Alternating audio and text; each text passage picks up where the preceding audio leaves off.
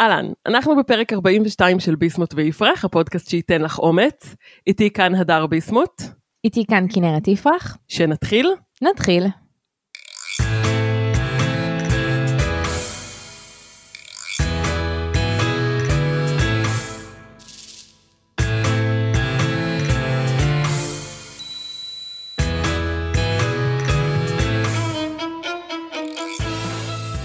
רגע לפני שנתחיל, אנחנו רק מזכירות שיש לנו קבוצה בפייסבוק, שנכנסים אליה עם סיסמת כניסה שמשתנה מדי פרק. הסיסמה של הפרק הזה היא רמן.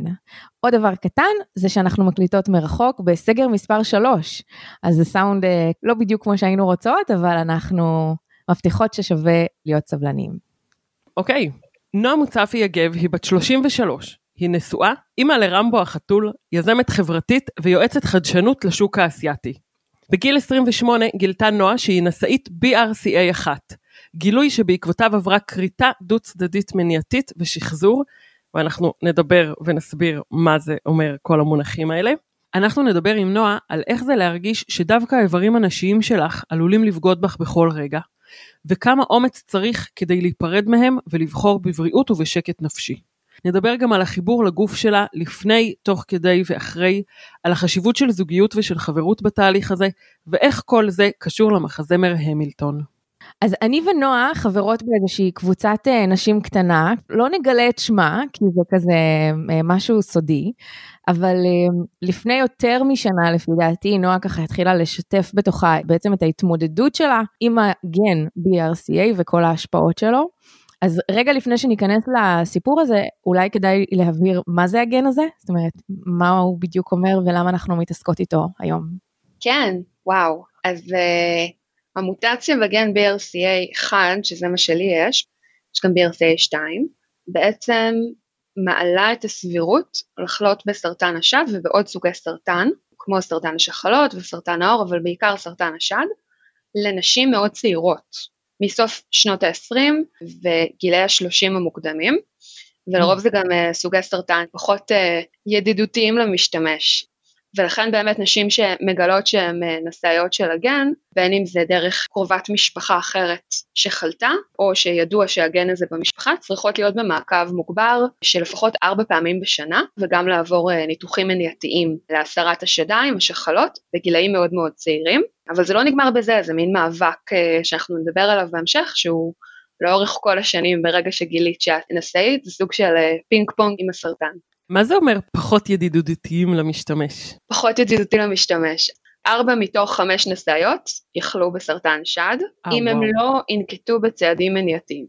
וזה סרטן מסוג טריפל נגטיב ברסט קנסר, שזה סרטן שבעצם לא מגיב לטיפולים, והוא יותר אכזרי, כלומר, ברגע שהסרטן תוקף אותך, זה מקצר משמעותית את איכות ותוחלת החיים, שזה סיכון די משמעותי לחיות איתו בגילאים מאוד מאוד צעירים. וואו, ממש. איך בעצם את גילית שאת נשאית של הגן? האמת שאנחנו גילינו בדרך הכי אה, לא טובה שיש, שאחותי חלתה לפני ארבע וחצי שנים, אז התחילו לעשות לה בדיקות אה, רפואיות, וחלק ממה שבודקים זה האם, האם זה סרטן גנטי או לא, כי אז הטיפול הוא שונה. ואז היא גילתה שהיא נשאית של בי אר סי איי אחת, וככה גיליתי גם שאני אני נשאית שלו. אז דבר האחרון שעניין אותי בגיל עשרים ושמונה, אני חייבת להגיד, גם ההתייחסות שלי לזה בשנה הראשונה של הגילוי, בשיא המחלה של אחותי, היה מאוד אה, שילוב של הדחקה ומה מה לעזאזל קורה פה, שזה משהו שאני גם היום מדברת עליו, כי אני גיליתי לאורך השנים שהרבה נשים צעירות נתקלות בזה שהן לא מודעות לנשאות. על אחת כמה וכמה שהן גם מתמודדות עם אחות או בן משפחה, בת משפחה שחולים, זה מאוד מאוד מאוד אוברווילמינג.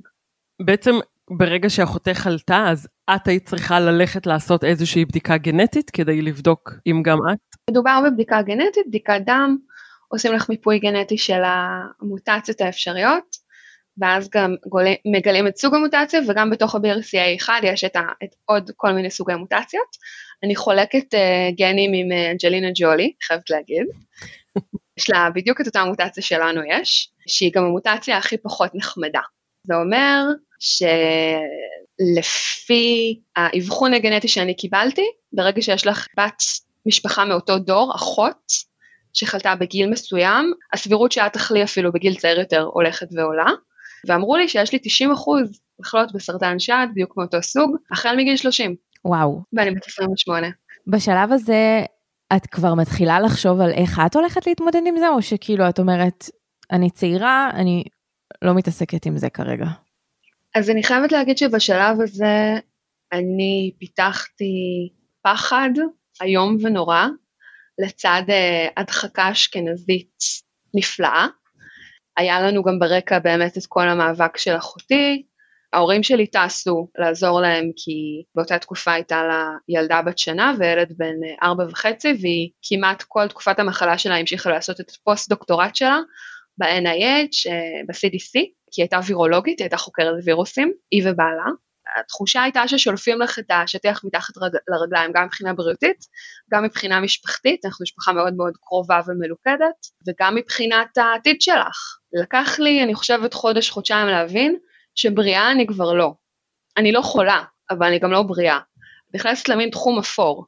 ותשארי בתחום האפור הזה לשארית חייך. איך חיות עם הידיעה שאת כמעט בטוח תחלי בסרטן? עכשיו, אני אומרת את זה ככה כי סרטן, זה כאילו הדבר הזה שאנשים אפילו פוחדים להגיד את השם שלו. נכון. ואת נכון. בעצם אומרים לך, לך כמעט בטוח תהיה את המחלה הנוראית הזאת. איך חיים עם זה? זו תחושה מאוד קשה. אני חושבת שעד השנה האחרונה שגם התחלתי לדבר על זה, חוויתי המון בושה וצורך להסתיר את זה. יש מין ארון, הרבה נשים שהן חולות סרטן מדברות על לצאת מהארון הסרטן. אז לצאת מהארון הסרטן הגנטי, הנשאות, הוא עוד יותר קשה. את צריכה לעבור בדיקות ומעקבים ואופרציות רפואיות, אבל את לא חולה, אין לך קרה אחת, את לא עוברת קימו, אז האמפתיה שאת מקבלת היא שונה. והבושה היא תמהיל של את לא רוצה שכל ההגות חברים, את לא רוצה שיטביעו בך סוג, סוג של עוד קין, של מישהי פגומה, או כל שנייה יכולה לחלות, כי אני הרגשתי שאני ככה דקה לפני כל הזמן, אז פשוט לא דיברתי על זה. כלומר, ידעו באמת בני משפחה מן סתם, ומעט מעט מעט מאוד חברים. וזה היה, היה מאוד בודד, אני חייבת להגיד, לחיות עם זה ככה. איזה מטורף זה הרגשה שזה את פגומה, כאילו מה זה קשור לבושה? זה כאילו נשמע מופרך, למה שתהיה לך הרגשה שאת פגומה, או שאחרים יחשבו עלייך ככה? אני חושבת שהאיברים הכי נשיים שלנו, בסופו של יום, זה השחלות, איברי הרבייה, רחם, ושדיים גם. זה הרבה ממה שמגדיר אותנו בתור נשים, את הנשיות שלנו, את המיניות שלנו, את הכוח שלנו, את הבגרות שלנו. עוד לא ילדתי והנקה קיבלתי פטור, לשמחתי ולצערי, אבל זה חלק אינרנטי מלהיות אישה, וגם מהעוצמות שלנו כנשים. וברגע שאומרים לך שהאיברים האלה הם פצצת זמן מתקתקת, אז את מרגישה פגומה בתור אישה. את מרגישה פגומה גם בתור uh, בת אדם. ואז אחותך מחלימה? יעל בסבב הראשון של המחלה שלה הייתה מאוד אופטימית, ההומור השחור והציניות שלה היו מדהימים, היא סיימה סבב של כימותרפיה, קריטה, הקרנות, וזה היה ב-אלפיים שמונה עשרה, אחותי הבכורה התחתנה באותה שנה, והיינו מאוד מאוד אופטימיים ושמחים שזה מאחורינו, ואחרי פחות משנה הסרטן חזר לה, שזה היה צפוי, אבל לא חשבנו כל כך מהר. ברגע שחזר לה הסרטן, אני הבנתי שאני כבר לא יכולה להמשיך עם השדיים הטבעיים שלי. החשש שיום אחד אני אקבל מכתב, מהבדיקות שאני עושה אחת לכמה זמן, והם פשוט שולחים לך במכתב, מצאנו ממצא חשוד, זה הגודל שלו, ככה הוא נראה. וזהו, ואת נכנסת לצד האפל יותר, את כבר יצאת מהצד האפור. וזו הייתה באמת שנה מאוד מאוד מאוד קשה, מהרגע שגילו עד הרגע שהיא נפטרה, גם משפחתית. גם אישית, גם ללוות באמת את אחותך לקראת משהו שאת יודעת שעומד לקרות, ואת גם רואה את ההידרדרות מול הפנים. אנחנו עשינו רוטציה עם ההורים שלי, כל האחים, היינו שם לפחות שש פעמים, שש נסיעות בשנה האחרונה. אני חייבת להגיד שברגע שאתה נמצא בסיטואציה נורא קשה, אבל היא לא בישראל, אז זה מרגיש כמו עולם אחר, מקום מאוד יפה. כל היופי של וושינגטון בחורף ובעונות השונות, נתנו קונטרסט מאוד מאוד קשוח למצב שאנחנו נמצאים בו. אני חושבת שחודש אחרי שהיא חלתה, הבנתי מה האלטרנטיבה שלי. ראיתי מה האלטרנטיבה שלי. ואז ברגע שאת רואה כל כך מקרוב את האלטרנטיבה שלך, ואת כבר בת שלושים ואחת, שלושים ושתיים, ואת לא עשית את מה שצריך בשביל לטפל בזה, זה הופך את ההחלטה ל- לא ליותר קלה, אלא ליותר ברורה, כי באמת שמים לך מראה מול העיניים. ואז באמת התחלתי לקדם את הניתוח המניעתי שלי, של שני השדיים הטבעיים שלי, ועשיתי גם שחזור, וגם התהליך הזה לצד המחלה של האחותי וההידרדרות שלה היה מאוד מאוד מאוד קשה, אבל אני חושבת שהוא גם שימח את המשפחה שלי, את ההורים שלי, וגם את יעל. היא ידעה שיש לי תאריך לניתוח, ממש בחודש, חודשיים האחרונים שלה, היא הייתה נורא גאה בי. היה לה נורא חשוב שאנחנו נטפל בעצמנו, שאנחנו, יש לנו heads-up, לה לא היה heads-up. זה באמת הכללה והברכה של נשאיות. אתן יודעות מול מה אתן ניצבות, יש לכם אפשרות לטפל בזה כל עוד אפשר, אבל זה צעד מאוד מאוד לא פשוט ומאוד מאוד לא, לא אינטואיטיבי. אבל אני חושבת שנשים צעירות נשאיות, צעירות זה לרוב בשנות ה-שלושים המוקדמות שלהם לפני ילדים, שמחליטות לעשות את הקריטה המניעתית, זה מגיע מתוך ליווי של בת משפחה שנפטרה, מעבר לזה שהן לא רוצות לשים את עצמם בסיטואציה, אז הן לא רוצות שהמשפחה תהיה בסיטואציה הזאת שוב. כלומר, זה היה הרבה יותר ממשהו שעשיתי עבור עצמי. מה לגבי שאר האיברים? זה משהו שגם את צריכה לקבל עליו? כן, אבל יש לי עוד, יש לי עוד עשור להתמודד עם זה. אבל מעל גיל ארבעים עולה סבירות תחלות בסרטן שחלות. אז נשים שיש להן ברקה, הן נאלצות להיפטר מהשדיים שלהן בגילאים מאוד מוקדמים, ואז מהשחלות בגילאים גם יחסית מוקדמים, על כל המשתמע מכך. בגלל זה אני אומרת שהרבה מהנשאיות מרגישות מין בושה, או שהן פגומות, אבל אני במעקב שוטף כבר ארבע שנים. בינתיים, טפו טפו, הכל טוב. טפו טפו. נועה, את יכולה לספר יותר על ההתלבטות אם ללכת לניתוח או לא, אז אני מבינה שהייתה לך באמת את אחותך כאלטרנטיבה מאוד ברורה למה שיהיה, ועדיין אני בטוחה שאת יושבת בבית וזה לא אוקיי, אני הולכת לניתוח, זה לא, הייתה שם התלבטות, לא. אז את יכולה לספר לא. קצת יותר על ההתלבטות הזאת ומה הרגשת מול כל אחת מהאלטרנטיבות? גם בכל התהליך ההכנה, אני תכף אספר לכם על תהליך הכנה, אבל גם אחרי, אני, אני לא שקר, יש ימים שאני קמה בבוקר ואני אומרת, למה עשיתי את זה לעצמי? קיבלתי פטור מכמה דברים, אבל, אבל זה לא שווה את זה. כלומר, המוגבלות, ההגבלות, האיסורים, הכאבים הכרוניים, במעקב המוגבר שאני צריכה דווקא לעבור אחרי הניתוח, הם מאוד קשים. מאוד מאוד מאוד קשים, בעיקר אני חושבת בגילאים צעירים, יש ימים שאני קמה בבוקר ואני אומרת שאני בפנסיה מוקדמת, תקופת הקורונה לא תורמת לזה, אבל גם לפני הניתוח, אני חושבת שבשבועיים האחרונים, לפני הניתוח איבדתי את זה לחלוטין, כל בוקר הייתי קמה ואומרת לבן זוג שלי אור, אני מבטלת, אני לא צריכה את זה, אני מבטלת. מה שיקרה יקרה, מה שצריך לקרות יקרה, אבל התחלתי לעשות כל מיני תקסים קטנים, שמאוד עזרו לי ברמה האישית, להבין שזה מה שאני צריכה לעשות. הייתה לי מנטרה שליוותה אותי, ממש בחודש האחרון, שכולו הוקדש לפרוצדורות הרפואיות, לפני הניתוח שהן רבות מאוד מאוד, שדרך אגב אלה אחת הסיבות שהרבה נש... נשים צעירות לא עוברות את זה, זה לוקח המון זמן, גם לפני הניתוח, גם הניתוח וגם ההחלמה, זה לפחות חצי שנה מהחיים שלך, שאת צריכה להיות במקום אחר, עם מיינדסט אחר, ולהחלים ולנוח, כי אחרת יש הרבה סיבוכים. זה תוקע לך את החיים לתקופת זמן שהיא יחסית ארוכה בגיל שלי, אבל זה מבטיח לך המון שקט אחרי. אז המנטרה שלי הייתה שדיים זה לא עיניים, לא רגליים, לא ידיים, האלטרנטיבה שלי הרבה יותר גרועה, ואני אהיה הזקנה הכי סקסית בבית אבות. זה באמת תמצאת את ההוויה והרעש והבלגן שהלכו לי בראש לקראת ההליך.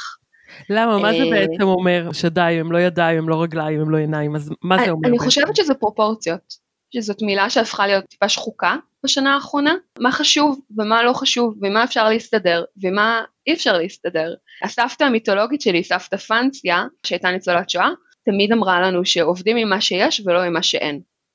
ואני הבנתי שכבר שדיים לא יהיו, אבל מה כן עדיין יישאר לי. ואפשר לחיות חיים נפלאים ומלאים ושלמים, ועיניים ורגליים וידיים זה איברים שצריך אותם יותר. על כל השאר אפשר, אפשר לקסתח, קסתחים נפלאים, באמת, שלל הבדיחות שאפשר לעשות על שחזור חזה נעשו בבית הזה, הן עדיין נעשות.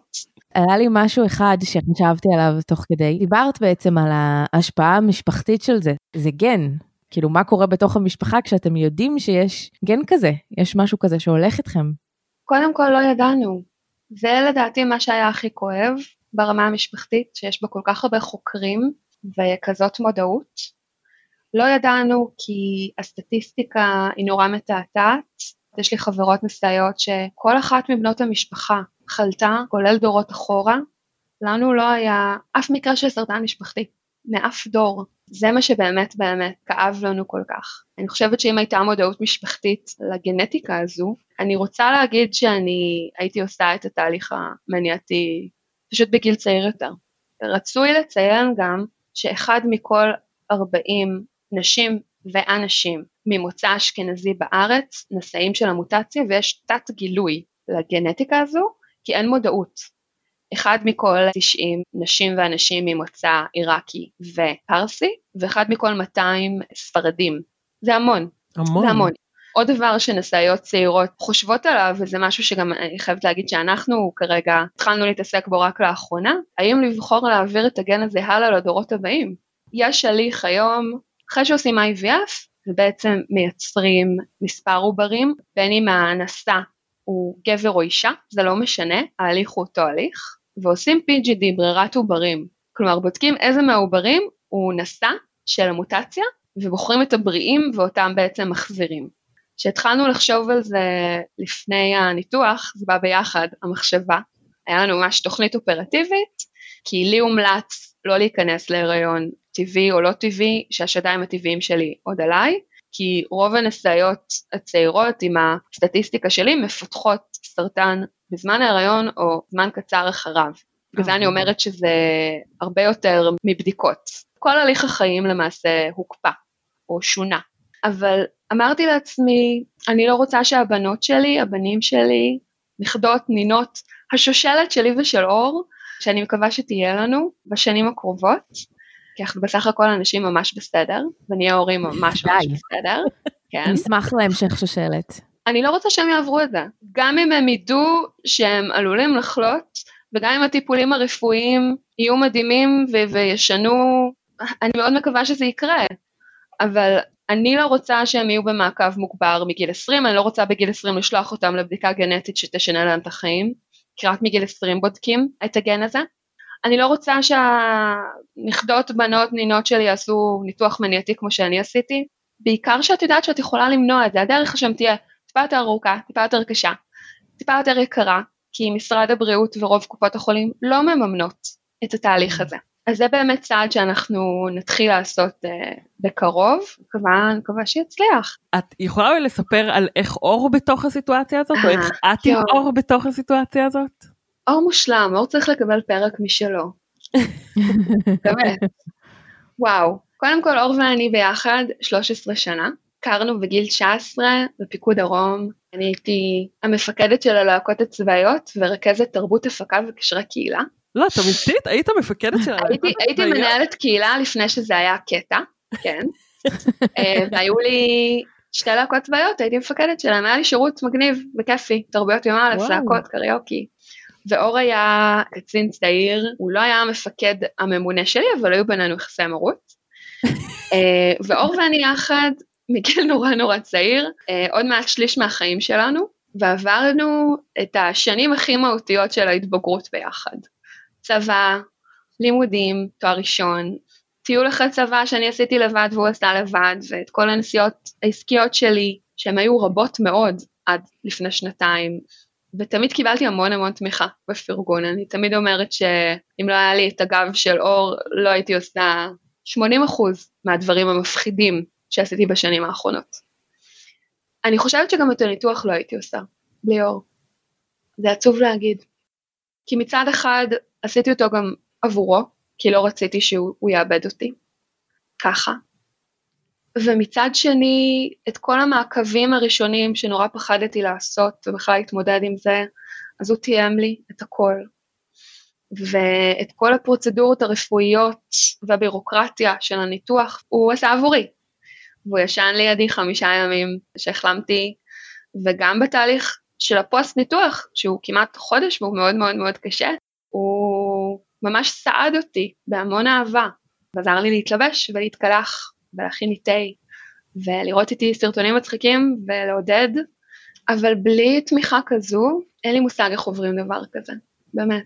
אבל אני חושבת שזה המהות באמת של uh, להיות בזוג ולדאוג לבריאות של מישהו. לא הרבה נשים זוכות לזה, זה משהו שאני מאוד מעריכה, מאוד מעריכה. בעיקר גם ה- התחושה שלא באמת היה אכפת לו, מה יורידו לי, מה יחזירו לי, איך זה ייראה, למה זה ייראה, כמה זה ייראה, העיקר שאני הבריאה. אז ההחלמה שלי והבריאות שלי היום זה הרבה בזכותו. כן. זה מאוד מאוד בודד להיות בן זוג מלווה במחלה או בהחלמה. הם לרוב לא מקבלים את הקרדיט ואת ההחלה שמגיע להם. לרוב מתייחסים רק לחולה. אני נורא דאגתי שהוא גם יזכה לקרדיט שלו. מה זה אומר? איך למשל? יש לי חברה מאוד טובה, ליבי מרגולין, עם סיפור מאוד דומה לשלי, שהיא הייתה המנטורית ציצים שלי. היא בת גילי, הכרנו באגודת סטודנטים באוניברסיטת תל אביב. אני חושבת שהרבה מהטיפים היותר שימושיים שהיא נתנה לנו, הם איך להתמודד עם זה כזוג, ועשה ואל תעשה, כי היא כבר היא עברה את הניתוח חצי שנה לפניי, והבן זוג שלה דן היה מדהים. היה להם גם לליבי ולאור כמה שיחות בלעדיי. ואנחנו עושים מלא בדיחות שחורות, מלא. מלא, מלא בדיחות, כאילו...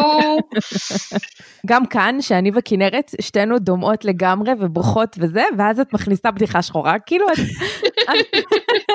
זה ממש חלק כזה. מלא בדיחות שחורות, תקשיבו על חזיות, על פטמות, על וואו, על דברים שמאוד מאוד טבו, אבל חייבים, חייבים בשביל השפיות, נו. חייבים איזה קאפקייקסים ציצים, חייבים לעשות איזה בדיחה. פה ושם, אחרת מה, מה נשאר לנו? את יכולה לספר קצת יותר על הקשר שלך עם הגוף שלך בשנה שלפני הניתוח, או בטח בתקופת הכנה לניתוח. איך את מרגישה בתוך הגוף שלך? קודם כל אני פיתחתי מין יחסי שנאה, אני חושבת, לשדיים שלי. קצת לגוף שלי, אבל לשדיים שלי, אולי כי הרגשתי שהם בוגדים בי, למרות שנולדתי ככה. השנה לפני הניתוח באמת גרמה לי להבין שזאת פצצת זמן מתקתקת, ושאני לא רוצה אותה יותר על הגוף שלי. אז בשנה הזאת גם התחלנו באמת לקדם את הניתוח, ואז באמת הבנתי מה זה ידרוש ממני, בריאותית ופיזית ולוגיסטית, ואני חושבת שבשנה לפני הניתוח הפסקתי לקנות חזיות, בבגדי ים.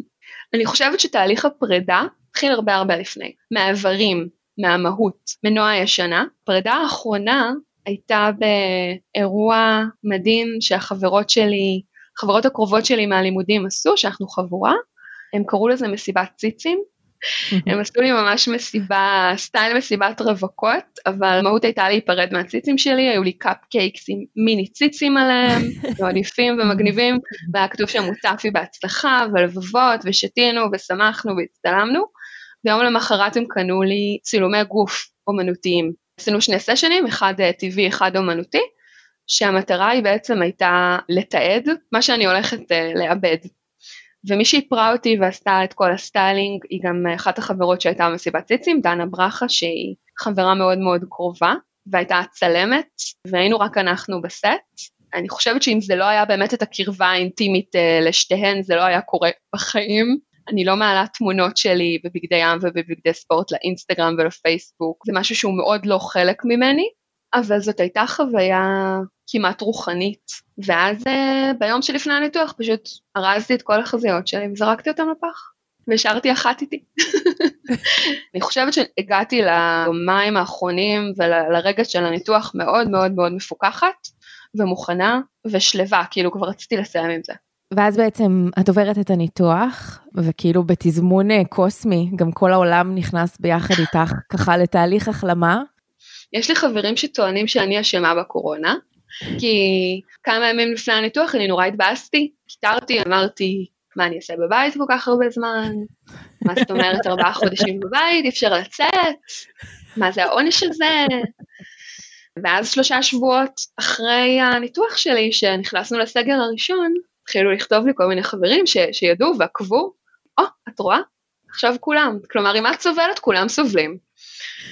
ובשלב הזה אני רק יצאתי מהתחום האדום של הסיכון לזיהומים, דחיית השתלים ששמו לי, והחלמתי נורא נורא נורא טוב, אבל אחרי שלושה שבועות מערכת הבריאות סוג של קרסה, וטיפולים משלימים שהייתי צריכה לקבל, יצאו להפסקה כי סגרו, סגרו את ישראל, מצאתי את עצמי בחודש מרץ, חודש אחרי ניתוח מאוד מאוד מאוד קשה, בלי יכולת אה, להרים את הידיים שלי, ולהתלבש לבד, אני לא מדברת על להרים דברים כבדים או להתכופף, כלומר, החלמתי נורא נורא טוב, עשיתי את כל מה שצריך, ואז הקורונה הרתה את מצבי, המצב הוא רע, ואז הבנתי שאני בעצם צריכה לעשות שיקום לעצמי, כי אחרת אה, טוב לא יצא מזה.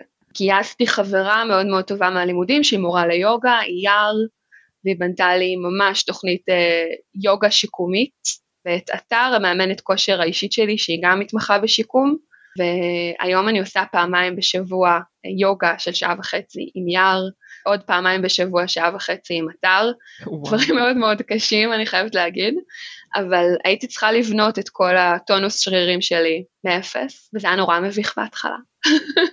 נפלתי ומיררתי וריחמתי על עצמי והכל, אבל השרירים נבנו בחזרה והחוזק חזר, והתחושה שיש לי היא שליטה על הגוף שלי מחדש. וכל מה שקשור למוטוריקה עדינה, פשוט חזרתי לבשל, אחרי שנים שלא בישלתי, אני חושבת שבשנים האחרונות איבדתי את המוזה, משהו היה עצוב, זה היה יותר בישולים הישרדותיים, לא בישולים אומנותיים, כמו שאני עושה היום, ולקח לי המון המון המון זמן להכין כל דבר, אבל זה השתפר, ואז גם ניסיתי לשלב בזה את כל המנות, שאני הכי אהבתי ואני הכי מתגעגעת אליהן, מהעבודה שלי במדינות האסיאטיות, שגרתי ועבדתי בהן, וזה עשה לא רק לי אושר, זה עשה אושר להרבה הרבה אנשים, אז באמת זה היה פוטרפיה, פיזיותרפיה, יוגה-תרפיה, לא הכל רע, באמת, אני מאוד מקווה שאני אגיע לגיל בית אבות, ואני אהיה הכי סקסית שם, עם שדיים ביונים, אבל אני חייבת להגיד שגם השנתיים האחרונות, בעיקר השנה האחרונה, גם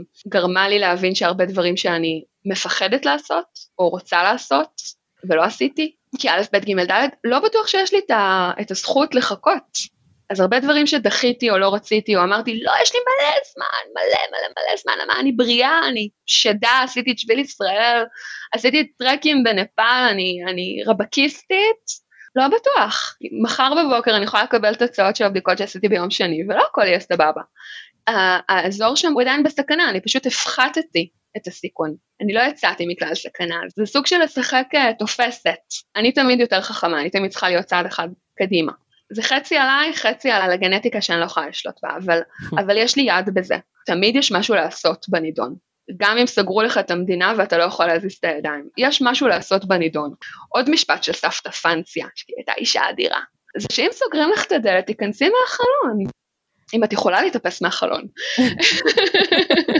במקרה הזה אור, אור עשה לי סולם גנבים. אני קצת תוהה מה קורה עם החיבור שלך לגוף שלך, אחרי שהניתוח קורה מעבר להתמודדות הטכנית במרכאות של הפיזיותרפיה והיוגה וכל הדברים האלה. איך את מרגישה בתוך הגוף שלך אחרי? שוב, אני, אני לא עברתי לידות, אז אני לא יודעת, אבל זה, אני חושבת שזה הכי קרוב ל- להיות אחרי לידה שיש. אני פשוט קיבלתי גוף חדש. זה משנה לחלוטין את היציבה שלך, את המבנה גוף שלך, את הבגדים שאת יכולה ללבוש ולא יכולה ללבוש. לקח לי זמן, אני חושבת, להתמודד. אני היום מאוד מחוברת לצלקות שלי, לצורך העניין. גם היה לי נורא חשוב בצילומים פוסט ניתוח שעשיתי שיראו את הצלקת. זה לא ייגמר, זה לא משהו שאת קמה בוקר אחד ואת אומרת, יואו, אני מרוצה. כמו בסופו של יום להיות אישה, אנחנו אף פעם לא מרוצות. החברה תמיד מכתיבה לנו מה אנחנו צריכות להיות ומה אנחנו לא צריכות להיות. אני מאוד שחררתי השנה. הפסקתי לנסות להתאים למה שהחברה רוצה שאני אהיה, כי אני כבר לא אהיה מה שהחברה רוצה שאני אהיה. וזה סוג של גישה שאני גם הייתי רוצה להעביר לאנשים אחרות. התמונות שעשיתי, שגם אחת מהן פרסמתי, שלי, עומדת עם חולצה לבנה וחושפת אה, שליש שד משוחזר עם צלקת. זה היה מבחינתי יציאה לאור וגם נרמול של שיח שהוא מאוד מאוד בעייתי אצלנו, של מה אישה יכולה להיות ולא יכולה להיות. זו הייתה סגירת מעגל חשובה מבחינתי. אני חייבת להגיד משהו קצת אה, משעשע. בבקשה. בסביבות יולי התבקרנו קשות להמילטון. אנחנו שומעים את הפסקול המילטון בהתארגנות בוקר, שאנחנו עובדים אנחנו כבר יודעים את כל המילים, אז יש איזה שיר של המילטון שנקרא הוריקיין, הוא מספר על זה שהוא נמצא בלב של הסערה, ואיך זה נראה סביבו ומה הוא רוצה לעשות כדי לצאת מזה. ונורא התחברתי אליו מהמקום שלי. אז המילטון אני לא, קטונתי, אני לא נמצאת על השטר של עשרה דולר, ואני לא אחת מהאבות המייסדים של ארצות הברית, אבל אני מאוד התחברתי לנרטיב. השיר האחרון זה Who lives, who dies, who tells your story. מי יחיה, מי ימות ומי יספר את הסיפור שלך. ואת הפסקול הזה, את השני שירים האלה אני שמעתי בלופים, באמת שהתחלתי לחשוב על פרויקט שיכול להנציח קצת את מה שאני עברתי, וקצת להנציח את אחותי. זה באמת היה התוצר של הסגר השני, זה התבשל לי בראש. יש בעיה, יש אתגר, בין נשים סובלות מזה, יותר משנדמה לנו, גם בארץ, גם בעולם. אף אחד לא מדבר על זה. התחושה שלי הייתה אחרי הסגר הראשון, אם אני כבר בבית, ויש לי יותר מדי זמן פנוי, בואו ננסה להוציא ממנו משהו טוב. אז הסגר הראשון באמת התרכז בי, והייתי צריכה להתרכז בעצמי. הסגר השני, אמרתי שאני רוצה לקחת את כל הכוחות המחודשים שצברתי בשביל להתרכז באנשים אחרים. חודש אוקטובר, שבא עלינו לטובה באמצע הסגר השני, זה חודש שאני שונאת במיוחד. נשים נשאיות, נשים חולות, בני המשפחה שהיו להם נשים חולות סרטן, לא אוהבים את חודש אוקטובר. זה חודש עם טריגרים בכל מקום, הם גם צבועים בוורוד, הם נורא חמודים, הם נראים כמו פרסומות ל-Always, וזה עצבן אותי. אנחנו מדברות על חודש המודעות לסרטן השד. חודש המודעות לסרטן השד, חודש אוקטובר. אם אני כבר מתעצבנת, לפחות שיצא מזה משהו טוב, כי לרוב שמעצבנים אותי, זה מניע אותי לפעולה. הפרויקטים הכי טובים שלי יצאו מזה שהצבנו אותי. ויום לפני יום כיפור, פגשתי חברה מאחד הפורומים לנשאיות, יש שניים בפייסבוק סך הכל, והבאתי לה שקית עם שאר המוצרים הלוגיסטיים, היה שם חזיות, שמפו יבש, עוד כל מיני דברים, שצריך לתהליך ההחלמה. בסוף ניהלתי את השיחה של כמעט שעתיים מתחת לבניין שלי, ברחוב בארי עם מסכות, והבנתי מה הפער בין נשים שעוברות תהליך כזה, ואין להם מעגל מלווה טוב, או הן לא עושות את זה בבית חולים פרטי. אותה חברה הייתה שבועיים לפני ניתוח, אמצע סגר, והיא לא הצטיידה בהרבה דברים שהיא הייתה צריכה להצטייד, שעושים את תהליך ההחלמה נורא קל. היא לא ידעה הרבה דברים מאוד מאוד בסיסיים, על ההחלמה, על הפרוצדורה, על הסיבוכים, ומשהו בי נורא התעצב, אבל מצד שני גם נדלקה לי נורא. ועליתי חזרה הביתה, ואמרתי לאור, יש לי רעיון, אולי נעשה איזה משהו, שבעצם ייתן מידע לאנשים אחרות, כי לי ולליבי, החברה, כבר התחלנו לבנות ממש רשימות ארוכות, שהיינו מעבירות בוואטסאפ לנשים וחברות, ואני מתקשרת אליו ואני אומרת לליבי, אולי נעשה איזה פרויקט, נפיץ אותו בחודש המודעות לסרטן השד, באוקטובר שאנחנו סונות, לפחות יצא משהו טוב מהחודש הזה. החלטנו שנקרא לו אינדקס ה-בי אר סי איי, הברקה הגדול, קצת מגלומני מצידנו, ויום אחרי כבר הצטרפה לנו חן קוקר, שהיא מעצבת אתרים מדהימה שעזרה לנו באמת לבנות ברמה הפרקטית את האתר. זה היה הקטון של שבועיים. אנחנו עושות את הכל בסגר בלי להיפגש פעם אחת, והאינדקס למעשה הוא פרויקט של כל הדברים שנשים נשאיות וחולות צריכות לדעת, ברמה הלוגיסטית, הפרקטית, הרגשית, לפני, אחרי, במהלך, על הרבה דברים שהם מאוד קשים לעיכול, אבל הם מאוד נדרשים, ושמנו את הכל במקום אחד, כי היום ברגע שאת נשאית, את נתונה לגחמות של מרפאת הנשאיות שלך, קבוצות בפייסבוק, משרד הבריאות, כל מיני עמותות, אף אחד לא מרכז את הנושא, אף אחד לא מדבר על המעגל המלווה שלך, על הבן זוג שלך, על מה הוא יצטרך לעשות, דברים שכולנו רוצים לדעת, אבל אולי את לא רוצה לשאול מול אלפיים נשים שאת לא מכירה, אז בעצם יצרנו אינדקס, שהוא אתר אונליין, שמתעדכן כל הזמן, ואנחנו מתחילות בכלל, במה זה, מה זאת המוטציה הזאת, איך בודקים אותה, איך משיגים אישור לבדוק אותה, על הכנה רגישית לניתוח, על הכנה לוגיסטית לניתוח, על איך בוחרים מנתח, ואיך ממשיכים לעקוב אחרי זה. עכשיו, האינדקס הראשוני שהפצנו באמת באוקטובר, נכתב אך ורק על פי חוויותנו, ממה שעברנו על בשרנו. הרגשנו שאין לנו את הלגיטימציה לכתוב על דברים שלא עברנו. כל הדברים שהתעדכנו בהמשך, בעצם התעדכנו כי קיבלנו פידבק, אז תוכן שקשור לנשים חולות אונקולוגיות, הקרנות, כימותרפיה, דברים יותר קשים כמו איך מלווים הורה שרוצה לבדוק את הילד שלו, אם יש לו תגן, על נשאים גברים, יש גם גברים שנשאים של המוטציה, על דברים שאפילו לא חשבתי שצריכים להיות שם. כל התוכן הזה באמת כבר נכתב, אנחנו עובדות בימים אלו על לעדכן אותו לאתר, ואנחנו עובדות עם צוות של רופאים אונקולוגיים ומומחים, שהציעו את שירותם בחינם, ואני חושבת שהדבר הכי מרגש שהולך לקרות עם האתר הזה, ושמנו לעצמנו דדליין עד אוקטובר הבא, כי זה פרויקט שנורא קשה להכיל אותו, זה שאנחנו הולכים להקים אתר מותאם לחברה החרדית, ששם יש טאבו הרבה יותר גדול, אתר לחברה הערבית, שגם שם יש תת אבחון, ועוד אתר מותאם לקהילה הישראלית בארצות הברית. כשהתחלנו, הייתה המון התלהבות, והוא נראה לי נורא חשוב, חשבתי שנסיים אותו נורא מהר, אבל אז הבנו שהוא אחד הפרויקטים היותר אינטימיים, קשים, אישיים וכואבים שעשיתי.